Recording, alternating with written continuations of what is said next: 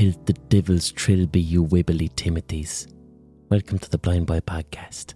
If you're a new listener, I recommend going back to the start of the podcast or listening to an earlier episode to familiarise yourself with the lore of this podcast. Just a little quick plug. Next week, I'm doing a live podcast in Vicar Street. I'm doing two dates. The first night is sold out, but there's tickets left for the second night, and I want to try and move them. So come up to Vicar Street in Dublin, 2nd of November. It's a Wednesday. I'll have a fantastic guest, and it'll be a wonderful live podcast. This week is the five year anniversary of this podcast. It's five years old yesterday. Did I think five years ago that I would still be doing this podcast five years later? No fucking way. Five years ago, when I made this podcast, I kind of had my mind made up that my career was like it had come to an end. I'd spent my 20s dedicating myself to a, a, musical project called The Rubber Bandits, a musical comedy project. It was very enjoyable. I got to travel the world doing gigs, got to write for television. It was it was successful and it wasn't successful. It was successful in that I got to spend nearly a decade making art, being creative at a professional level. Going from someone who was making songs in my bedroom to putting songs out publicly and for them to be getting millions of YouTube views and doing gigs to loads of people. So it was it was successful in that respect. But it wasn't financially successful in any way. Um, with the Rubber Bandits, most years, if we broke even, we were very lucky because that's the nature of the music industry, not just the music industry, any creative industry today where you're not fully independent. So we were making our own songs, our own videos. We didn't have a label, but effectively what we were doing was release songs, maintain a strong social media presence, and then wait around by the phone for a TV station to ring up and give you a TV series. And every so often, that would happen. The phone would ring and we'd get a TV series. But the thing with that, that doesn't really earn you money either. TV will earn you money if you're in the top 10%, but if you're in the 90%, TV doesn't earn you money. And every time you make TV, you have to creatively compromise massively and my experience with making TV, it's never about making the best piece of TV, it's about making the least piece of shit TV. See, the TV channel provides the money to make the TV show, and they don't necessarily care about creativity or the best ideas, they care about ratings. So, making television is always a compromise of not how can we make the best piece of work, how can we make the least shit piece of work under these huge restrictions? Unless you, you win the lottery and you get the Holy Grail, and the Holy Grail in television is for the TV commissioner to truly understand comedy and for them to give you free reign. That's how something like Brass Eye happened. And I know that's how it happened because I've worked with the commissioner who commissioned that. Brass Eye, if you don't know, was a comedy show in the 90s on Channel 4, which didn't get a lot of ratings but is considered one of the greatest comedy series of all time. And Brass Eye happened because the commissioner said, Here's a load of money, Chris Morris. I think you're brilliant. Do whatever the fuck you want. It was also the late 90s. There was a lot of money in television. Television wasn't in a state of crisis, so they could afford that. That doesn't happen anymore.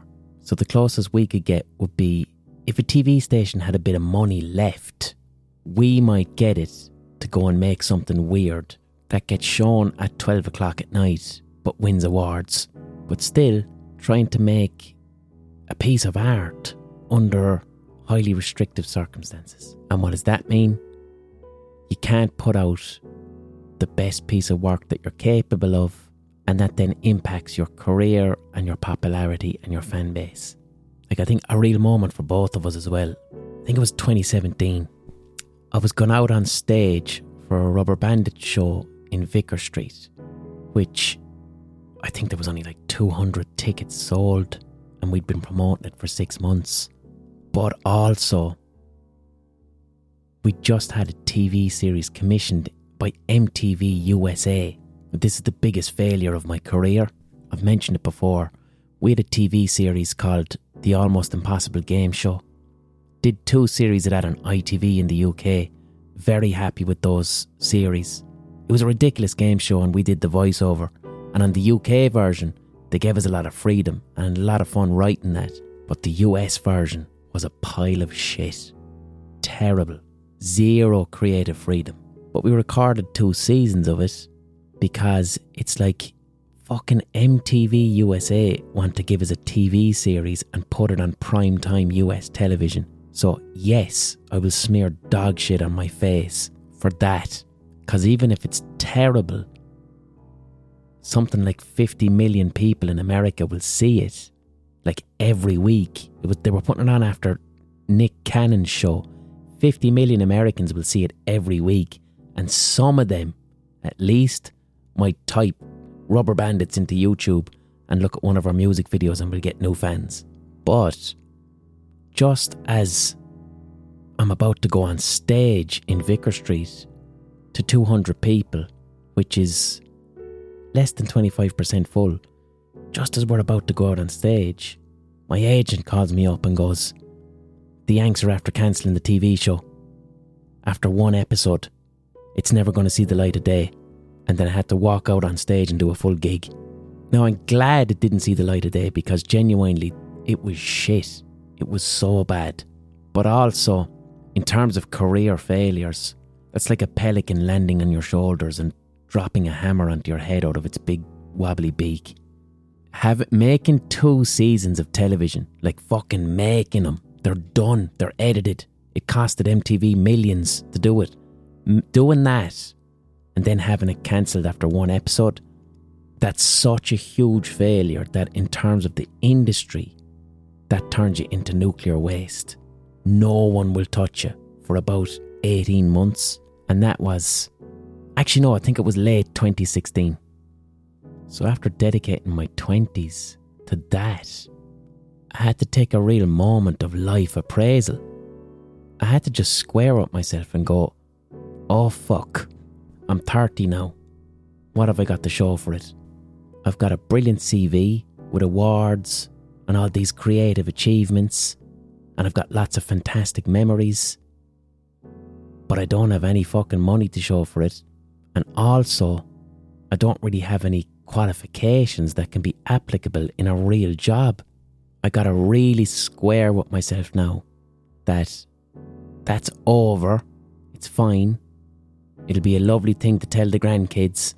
But fuck it, you have the memories. What a mad thing to do with your 20s. Wasn't that wonderful?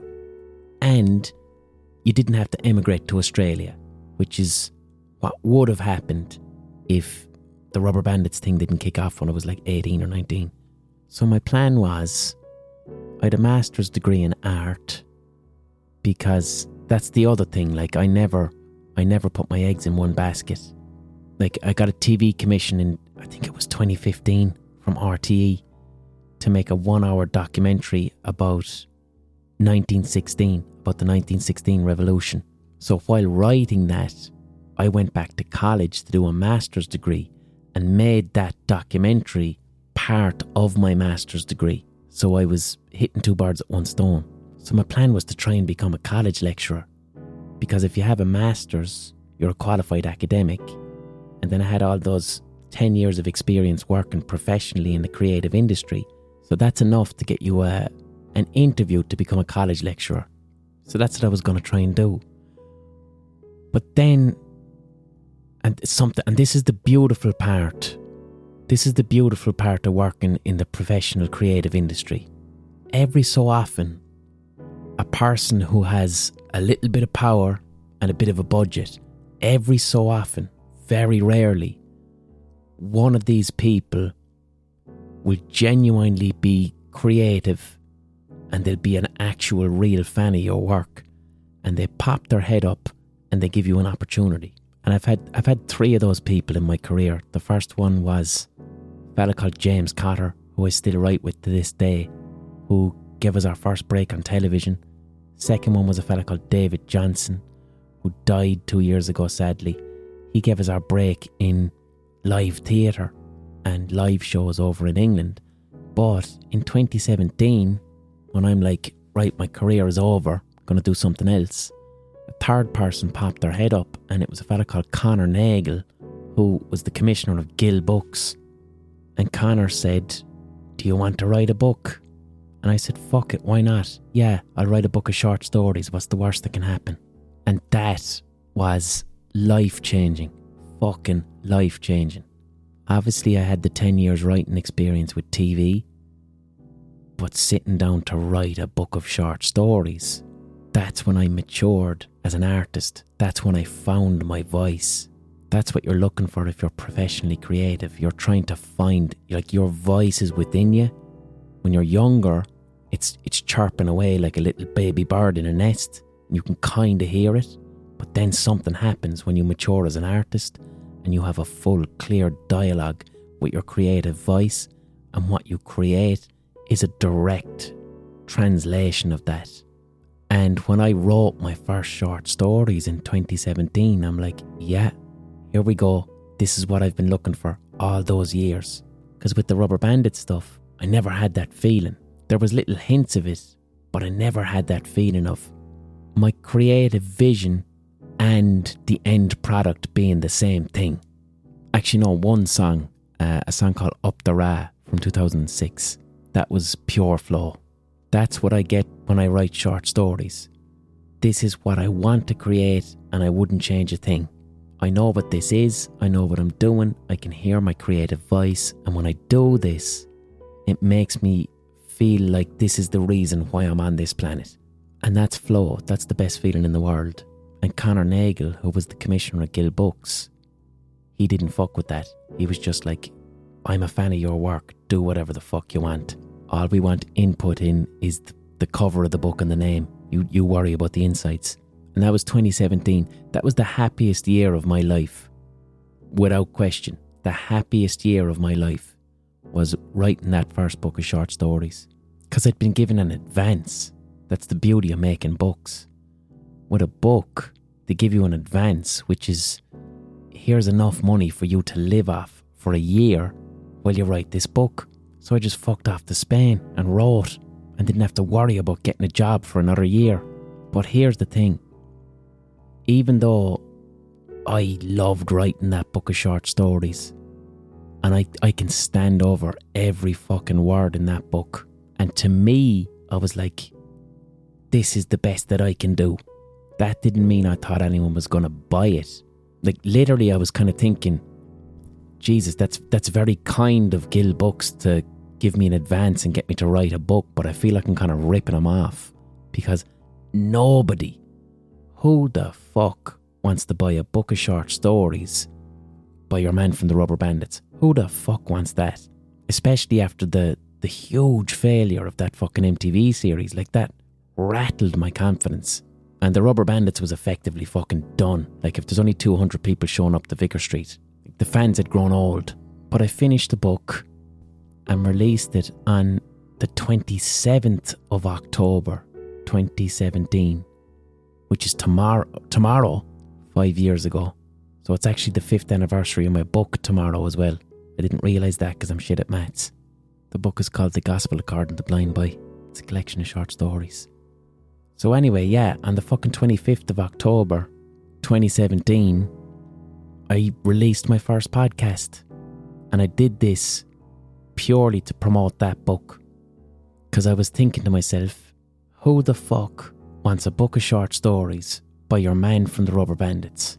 So I figured maybe maybe I should release just a couple of podcasts and read the short stories on the podcast so that people will go, ah, this isn't too bad. I might buy the book. And then within like a week, the podcast was fucking huge. It went to the top of the podcast charts. I think I think I got like 70,000 listeners in the first week and I didn't really know what I was doing, but I got a sense of, ah, this also feels like my authentic creative voice. I'm getting flow when I do this too. So I've done it every single Wednesday for the past five years and I haven't missed once. And now we're up to 50 million listens. And even more bizarre, the audience to this podcast isn't really even Irish anymore. 70% outside of Ireland. And people were asking me today to reflect on the first ever episode of the podcast. First thing I noticed when I listened back, my voice is completely different. You see, Blind Boy in the Rubber Bandits was a character, a comedy character. And through years of doing gigs in, in Britain and especially doing TV shows in Britain, I developed a version of the Limerick accent that doesn't exist. A Limerick accent that could go out on ITV2 on the Impossible Game Show and that you could understand clearly if you were from Birmingham. So, the first episode of the podcast, I kind of had that television stage blind boy voice, which looking back, I never even needed that on television or on stage. That was just because of notes I got from English commissioners that they said, Oh, Jesus, they won't understand you. But how I speak in the podcast now is that's just my how I talk in real life. And if that was in any way difficult to understand, I don't think 70% of my listeners would be outside of Ireland. The other thing I know about the, the first episode of the podcast is I read out the short story. It's called Did You Hear About Erskine Fogarty? No, Did You Read About Erskine Fogarty? And it's a short story that I wrote about a character called Erskine Fogarty who went to Dublin in the 2000s and got a big fancy job and got a big fancy house and had a load of money. And then the 2008 recession hit and his entire life fell apart. He lost his house, he lost his money, he lost his marriage. But this breaks him completely. And he goes nuts. And he refuses to accept this failure. So even though he has nothing, no material goods, no job, no family, even though he has nothing, he latches on to his American fridge freezer. A two and a half thousand euro American fridge freezer. Because this is the ultimate status symbol. And if he just has this fridge freezer even if he's homeless, even if he doesn't have a job, doesn't have a family, if he just keeps this fridge freezer and drags it down to Limerick, then he can hold on to success. He's not a failure. And I realise now, looking back at that story, how much of myself is actually in that fucking fictional character, that lunatic. When I write, I enter a state of flow. Flow is basically dreaming while you're fully awake completely focused and doing. Like when you're asleep and you dream, your mind throws at you all these images and smells and tastes, and it feels real. But you're asleep, you're dreaming. Flow state is that. But I'm awake, fully focused, and engaged in a skill that I've spent a long time practicing. And to become a professional creative, like if you're a creative person, when you're a teenager, you might get a little bit of flow when you're in the shower, we'll say. You're having a shower and all of a sudden you enter a daydream state and you get a great idea. Or you're washing the dishes, you're somehow distracted and then you enter a daydream state and you get a great idea. Most creative people relate to that. Well, to become professionally creative, you have to figure out how can I how can I turn that on when I sit down at a desk? For a longer period of time, and it takes years. So that's how I write short stories, or how I write music. It's how I do anything creative. But the thing with flow, it uses the same part of your brain where dreams come from the unconscious mind. This huge, massive part of our brains that we're not conscious of because it's unconscious and it contains all of our memories, all of our fears, all of the things that are too painful for our conscious mind or too complicated for our conscious mind to understand. And when I write, it feels cathartic. It feels like sources of anxiety or sources of pain are flittering up from my unconscious to my conscious mind via the playfulness of art. And that's flow, and that's the feeling that I live for. And if I do it effectively, I'm left with a short story and afterwards, I go, where the fuck did this come from? I don't even remember writing this. It feels like someone else wrote it, but I know I wrote it. But with that short story in the first ever podcast, did you read about Erskine Fogarty? So his life has fallen apart. And then he holds onto this fridge freezer. He refuses to let it go, even though it's big and awkward and stupid and he looks ridiculous. He won't let it go. I, I now realise that the, the emotional conflict that the character Erskine Fogarty has, that was me and the fucking rubber bandits. The giant failure and losing everything was what I just described. That was that fucking MTV series in Vicar Street that felt terrible. A failure so big that it makes you toxic in the industry. And the fridge freezer, that's the rubber bandits. That's horse outside. That's all that shit. And Erskine Fogarty was who I didn't want to become. He's a tragic character. He's not a nice character. I didn't want to become that. I didn't want to be walking around Limerick, going into pubs, and people going, There's your man who used to be on the TV. Yeah, he almost made it. He used to be on the TV. What's he doing now? Nothing. Fuck all. He still talks about it. He's still talking about that time he had a Christmas number two with a song about a horse. And that internal fear, that internal fear of not becoming that, bubbled up from my unconscious as the story of a man dragging around a big, ridiculous fridge freezer, completely oblivious to the fact that you're not successful anymore. You don't have the big house in Dublin anymore. You don't have a career anymore. You're back in Limerick, still hanging on to that big giant American fridge freezer. Just let it go, let it go, it's done, it's over. Like a big American fridge freezer. And then six months previous to that, I almost had a primetime American TV series on MTV. It's obvious to me now. And even though I didn't know there was an element of me to that character, those are the feelings, that's the specific catharsis that I felt when I wrote that story. Because that's the thing with flow, it's therapeutic. You're releasing tensions, anxieties, fears, angers, using words and images that tell an entertaining story. Writing that story felt like letting go, accepting, and moving on. And that's where my podcast came from. I don't know, could I have done this podcast in fucking 2012 or 2015 when I was also doing rubber bandit stuff? I needed to be ready for the next thing. So here we are five years later, and I'm very glad that I didn't hang on to the fucking fridge freezer and try and drag it around the place. Because not only did I discard the fridge freezer, but like, it feels lovely to not only now be able to look at the rubber bandits and say that was a fun thing I did in my 20s, even though it wasn't successful as I would have hoped it would have been. That was a fun way to spend my 20s. But now in my 30s, I've actually found a thing that I love doing and the sense of achievement that I wanted from the rubber bandits, I now have with this podcast and my two books. It brings me consistent weekly joy can stand over every single fucking episode. I don't think there's one episode I've regretted.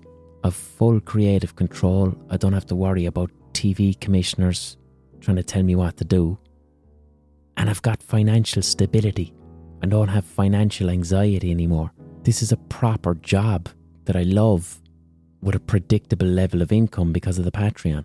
So I just want to say thank you to of ye from the bottom of my fucking heart. Thank you to of ye for listening to the podcast every single fucking week for the past five years because I know there's a lot of you that have literally been here since the first episode. So thank you so much for all the support and for telling people about it and sharing it and just being fucking sound. My life has been changed.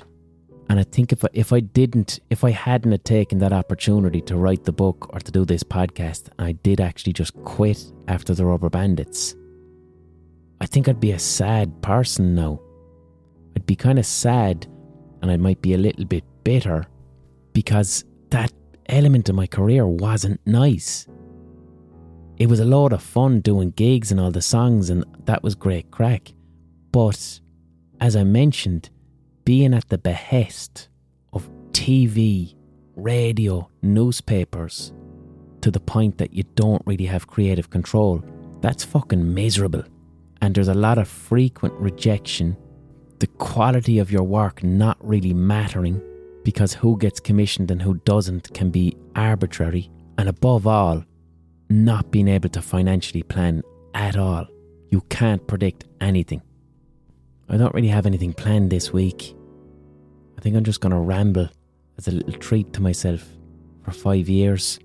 I deliberately didn't want to have anything planned because, yeah, I said there that I can stand over every podcast episode and I don't have any regrets. But there's there's one fucking episode that I do regret, and it's the 200th episode of this podcast, where because it was the 200th episode, I tried to plan something special. So I drank a bottle of wine and got a little bit shit faced. And I told the story. Well, it was a true fucking story about this goose in America called Andy. He used to wear shoes and he was brutally murdered. And I wasted that opportunity. I could have done a really banging true crime episode about a murdered goose. And instead, I fucking drank a bottle of Lidl wine, I think it was. I think it was 14% Lidl wine. So I regret that episode, the 200 episode of this podcast. And it was that reason that I didn't plan anything this week. I didn't want to do something special because I would have made a bollocks of it if I did. And people were complaining last week that I didn't answer enough questions because you're always giving me questions. So I'm going to have a crack at a few more questions this week. By far, the question I get asked the most is what advice do you have for young artists? My opinion on that always fluctuates. And I don't want to give. I've definitely done a podcast before where I give real practical advice. But the, the one thing that I think is consistent and goes across all cultural barriers, and it never gets spoken about. I've never heard this spoken about. If you're a young creative person, right, doing whatever, music, graphic design, painting, podcasting, whatever the fuck, whatever discipline requires you to create a thing and put it out there for public consumption, you must eradicate begrudgery from your system because it's something I see a lot online with creative people talking shit about other artists being incredibly harsh in your critique of other artists, minimizing the success of other artists. Now, first off, how do I define begrudgery? Because a lot of people who are begrudging, they'll turn around and just go, I'm not begrudging, I'm just critiquing someone's work. Well, there's a difference between begrudgery and critique. Begrudgery is when you fool yourself. Begrudgery is when you ignore your own feeling of jealousy and replace it with anger. You see another artist doing well or getting a few positive comments or even just releasing a piece of work, and then all of a sudden you feel what they are doing is shit and they don't deserve this. And here's a load of reasons why this person's success is completely accidental. Like there's this band from Dublin called Fontaines DC and they're big worldwide and they're really cool. They got nominated for a Grammy. Critics love them. They're all in their 20s. But fuck me, the level of begrudgery that I see directed at them from other Irish musicians in their fucking 20s. Like, it's completely disproportionate and embarrassing, and very little of it is fair or measured critique. It's it's mostly people trying to reduce their success in order to feel a feeling of safety. And I think I think one of the reasons is is that their music feels like something anybody could do. Now obviously that's not the case, otherwise they wouldn't be globally successful. But it feels like something that you could reduce to a very simple formula and anybody could do. And the accessibility of that is quite threatening if you're also some small young Irish band making similar music. Like you don't see Hozier getting a lot of begrudgery because you hear Hozier and you go, well, this fucker's on a different planet. But Fontaines feels achievable, it feels just out of reach. Their aesthetic is simplistic, it's what they're trying to do. Like the lead singer effectively talks over guitar music. Like another band right now who get the same level of begrudgery, but in England, are a band called Wet Leg, and they also talk over music. And it feels just beyond reach to most bands, and the accessibility of that feels unfair. So, the theme of the begrudgery that I see directed towards them is everyone outside of Ireland is a fucking idiot, and you've all been hoodwinked by these talentless bastards, which is exactly what Irish people used to say about the Cranberries 30 years ago as well. Now, the level of begrudgery is so bad that I'm going to get shit for even defending them. And I don't know them, I've never met them. I have listened to their music, but I'm not the target audience. And if you weren't begrudging them all the time, I wouldn't even be thinking of them. But the question I was asked is what advice would I give a young artist? And why is that advice stop begrudging? Because if you're an artist and you're trying to create and you're begrudging someone else, that's how harsh you'll be on yourself when you're trying to create. Now, begrudging isn't measured critique. You're fully entitled to critique the music of Fontaines or any other band. That's healthy. You don't even have to like them. That's also healthy. But if someone else's creativity and someone else's achievement makes you feel threatened or angry to the point that you need to express that as passive aggression, then you feel threatened. Your music made me feel jealous. But jealousy is a shameful emotion. I won't admit jealousy. So instead, I'm going to feel anger instead and blame you. Or if it doesn't bring up jealousy, it's your attempts have reminded me of my fear of trying. How dare you, you talentless cunt. Now, how do I know all this shit? Because I used to be a jealous little hipster too.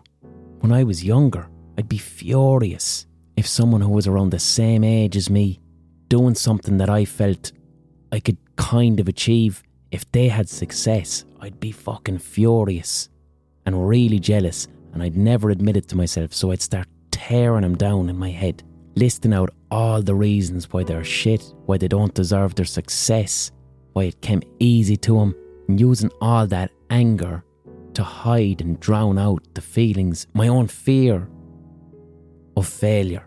And then what happens? I can't fucking create. And why can't I create? Because the harsh, unfair, horrible critique that I just directed in my own head at another artist, now I'm directing it towards myself. And what I should be doing is creating from a place of freedom and playfulness and fun. Begrudgery has no place in creativity. None. When you speak to an artist who's achieved their goals, you don't find begrudgery there. Where do you see huge amounts of begrudgery, especially as you get older? In the people who did nothing because they were scared to try. You also don't really see begrudgery in people who've failed because they have the satisfaction of at least trying. Now, how do you get rid of begrudgery? If you if you want to if you actually care about your creativity, if you believe in yourself and you think, I could do that, I could do what Fontaines are doing, I have that ability. If you truly believe that and you want to do it, and you want to access your creativity to the point that you find your own voice, what do you do? You fucking catch it in the moment and use it as an opportunity. That's what I started doing years ago when I realised that begrudgery was stopping me from creating. Anytime someone does something as harmless as make a piece of music or paint a painting or do a drawing, something as harmless and non threatening as express themselves creatively, anytime someone does that and you feel the need internally to tear them down or to minimize their success, or you feel angry, catch yourself in that fucking moment and say, What is this telling me about my own fears? And then what do you do? You search for the beauty in their work. You search for what other people clearly enjoy about it, even if you don't. And then you feel happy for their success. You do that enough times, and then what happens? The next time you sit down to create your own art, your critical brain is silenced. That little part of your brain when you try to create that says, This is fucking shit, I'm shit. Anything I've created in the past was a complete fluke. And now I've found out finally I'm a failure and everyone else is going to find out too. This was all just a fluke. I'll never be successful. And if you create things, you know that voice. If you want that to be gone, stop begrudging other people because that voice is your internal begrudger. So you can't have it both ways. And if you still find yourself resistant to that, if that pisses you off or, or you don't want to take that on board, ask yourself are you using begrudgery as a way to procrastinate? Because it can do that, because begrudgery can feel useful. It feels like you've just done something. And I deliberately used Fontaines DC as an example because of how annoying that would be to the people who really need to hear this, who deserve to make the best art that they can possibly make. Like, that's why I'm saying this. You deserve to make the best art that you can make. You're not going to do it if you're begrudging. It's not going to happen. And outside of yourself, begrudgery in a creative environment, in a creative circle or a creative community, begrudgery gatekeeping it creates an environment and climate of fear. Nothing makes me want to not sit down and create than going online and listening to a load of bitter begrudgers talking about some artist and why they're shit. It turns creativity, which is this fun, playful thing, into something I'm afraid of. I see the begrudgery and I go, oh God, I'd hate for them to talk about me like that. And then I don't want to create eradicate begrudgery from all creative spaces, replace it with healthy, compassionate critique, also collective begrudgery, a lot of people begrudging together. It creates a little false feeling of safety in a group that tricks your brain into thinking that you've just created something when you've created fuck all. And I don't want to sound harsh as well to people who are people who are scared to show their creativity to other people. Like, you might be there in your bedroom with your fucking guitar pedals, terrified to show anyone the work that you're creating. Or you're producing beats and you're afraid to show people. You're afraid of being rejected. I have all the time in the world for people like that. All the time and compassion in the world for people who are scared to express their creativity. I would love for something that I say to help those people.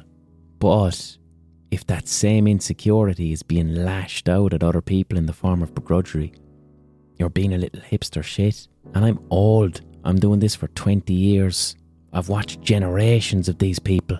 The only thing that changes is the clothes and the music. But the art that doesn't get created and never got created because of begrudgery, it's heartbreaking.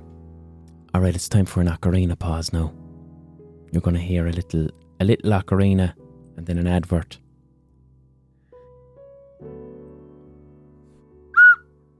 Forgot how to use my. There's never been a faster or easier way to start your weight loss journey than with PlushCare. PlushCare accepts most insurance plans and gives you online access to board-certified physicians who can prescribe FDA-approved weight loss medications like Wegovy and Zepbound for those who qualify Take charge of your health and speak with a board certified physician about a weight loss plan that's right for you. Get started today at plushcare.com slash weight loss. That's plushcare.com slash weight loss. Plushcare.com slash weight loss.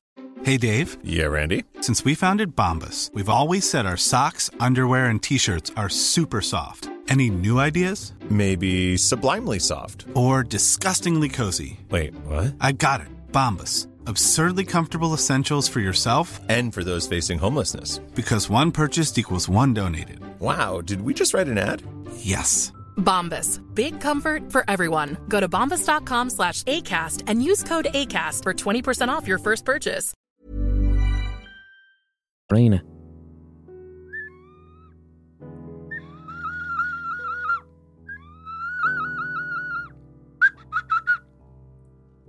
That was the ocarina pause. You would have heard an advert for some bullshit there. I don't know what's being advertised. It's algorithmically generated. This is a rambling podcast this week.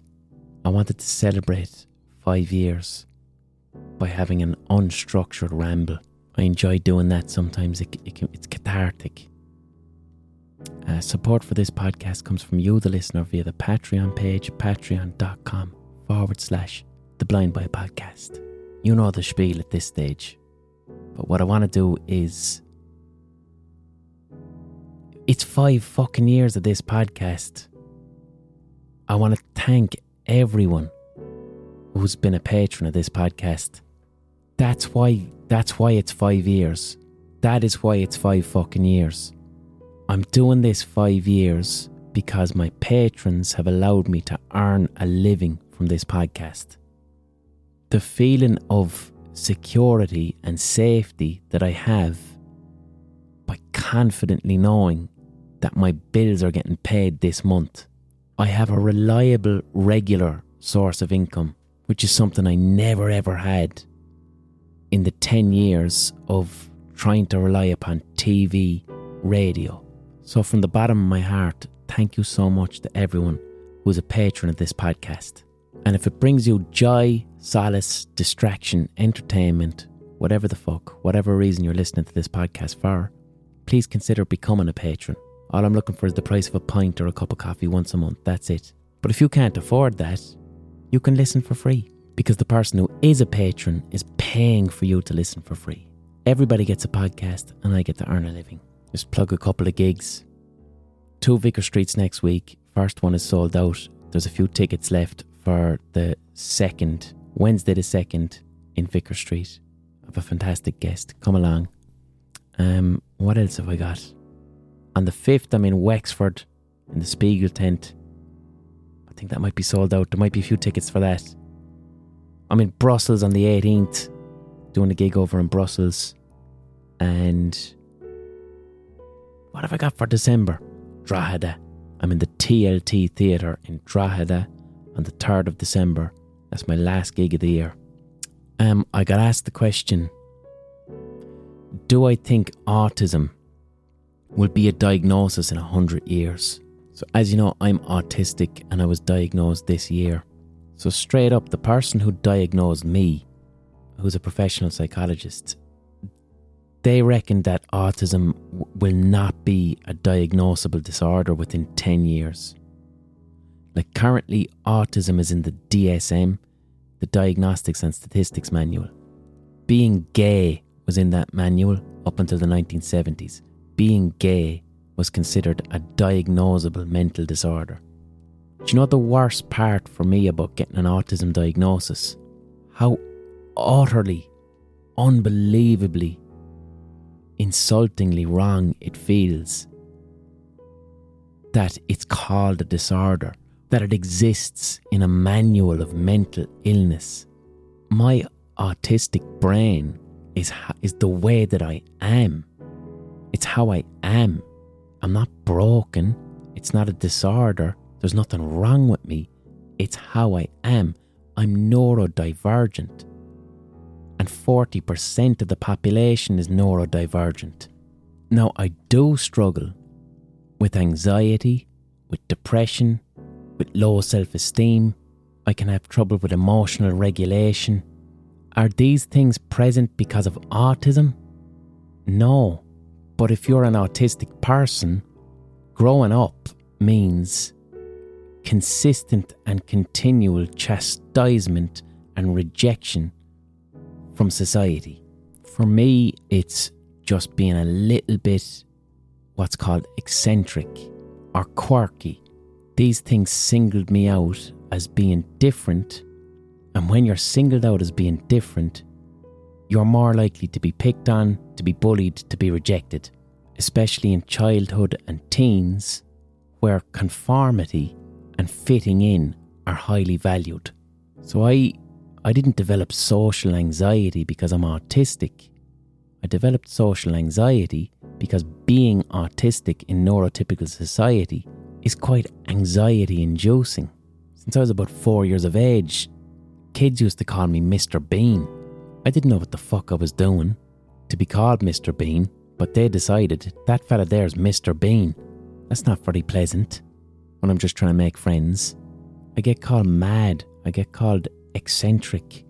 These can be ultimately harmless terms, but it can also lead to your peers not really taking you seriously as a human being the way they do other people. I've been thinking about this a lot more in terms of sitcoms because sitcoms always have a character that represents the autistic person, even though the writer probably doesn't even know they're doing that, even though the character isn't called autistic. You always have in sitcoms the one person, and that's how comedy works. So in Friends, you've got Phoebe. In Seinfeld, you've got Kramer. In The Big Bang Theory, you've got Sheldon. In Taxi Driver, you had fucking Andy Kaufman's character, Latka, or whatever his name was. Like I think in the in the dynamics of sitcoms, that one little eccentric character, when we're sitting there at home watching, they actually represent the neurodivergent person in our workplace, in our friends group, whatever. We just don't call it that.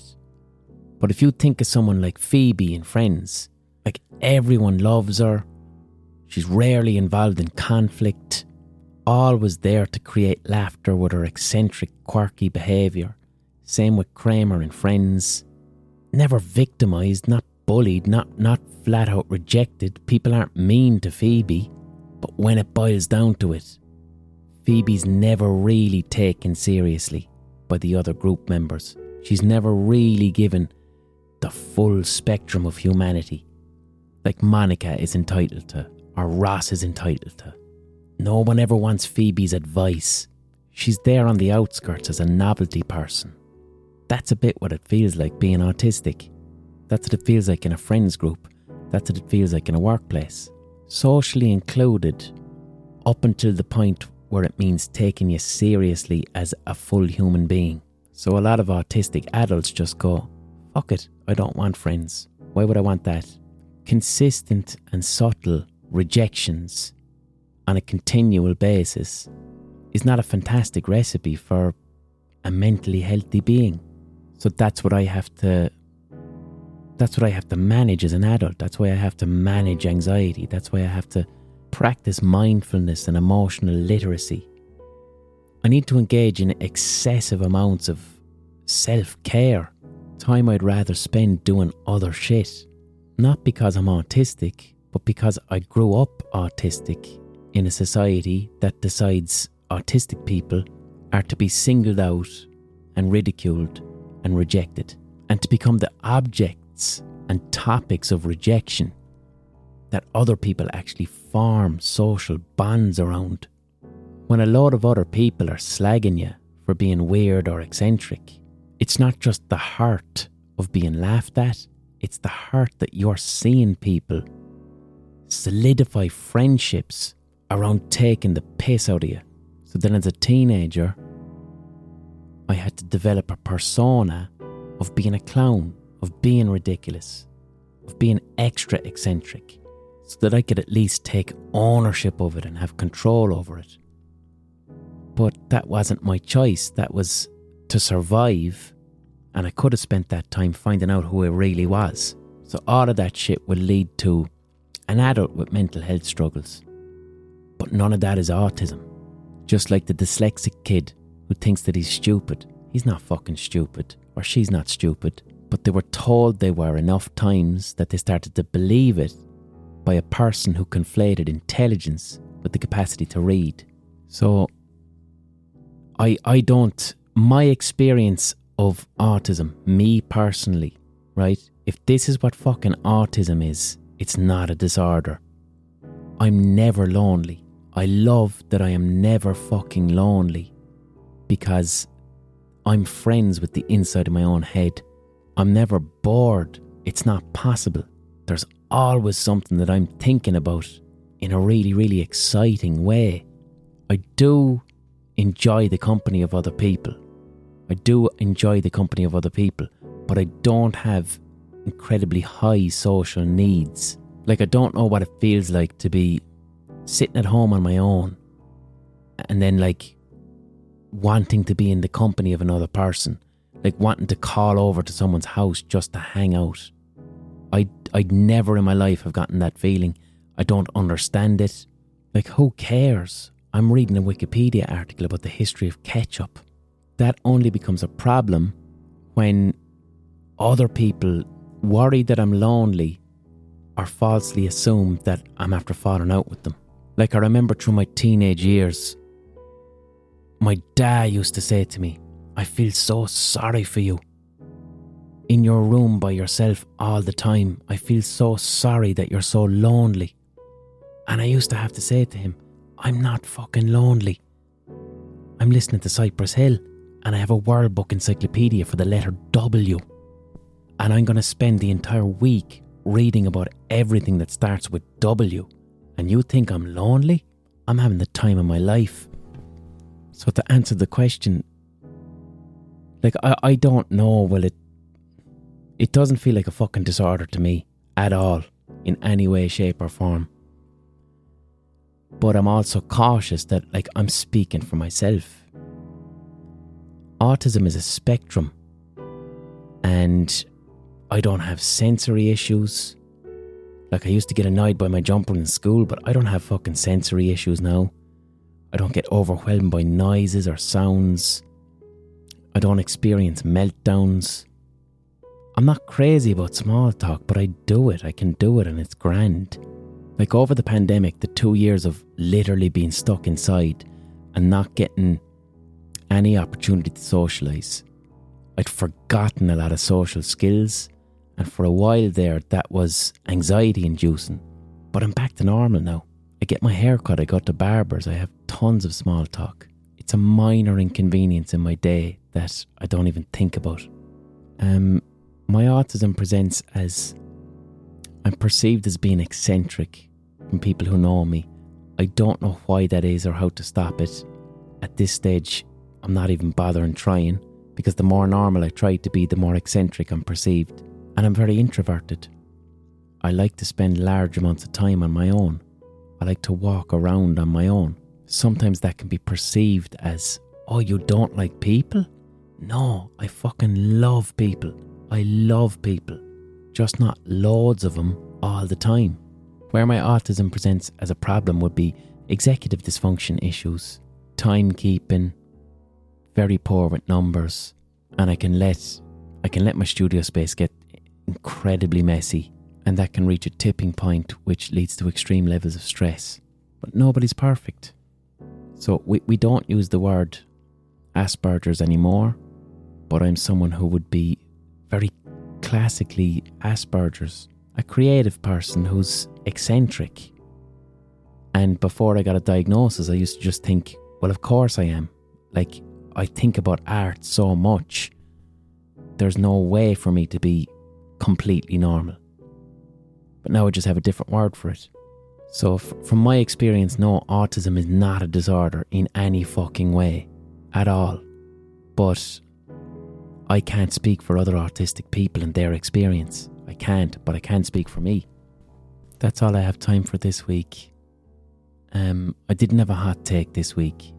Sometimes I just don't. It's hot takes are huge amount of research, and I'm doing it consistently, but not every week. A fully formed hot take presents itself.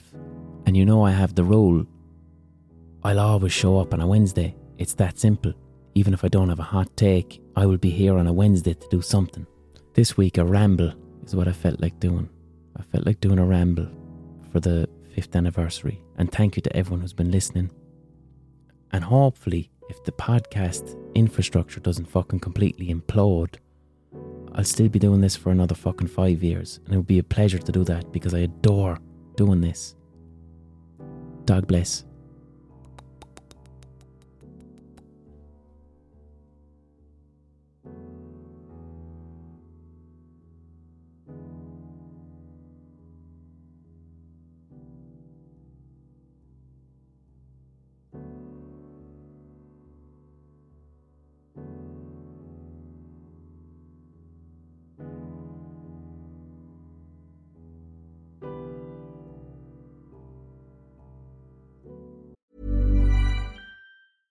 Planning for your next trip? Elevate your travel style with Quince. Quince has all the jet setting essentials you'll want for your next getaway, like European linen premium luggage options, buttery soft Italian leather bags, and so much more. And it's all priced at 50 to 80% less than similar brands. Plus, Quince only works with factories that use safe and ethical manufacturing practices. Pack your bags with high-quality essentials you'll be wearing for vacations to come with Quince. Go to quince.com slash trip for free shipping and 365-day returns.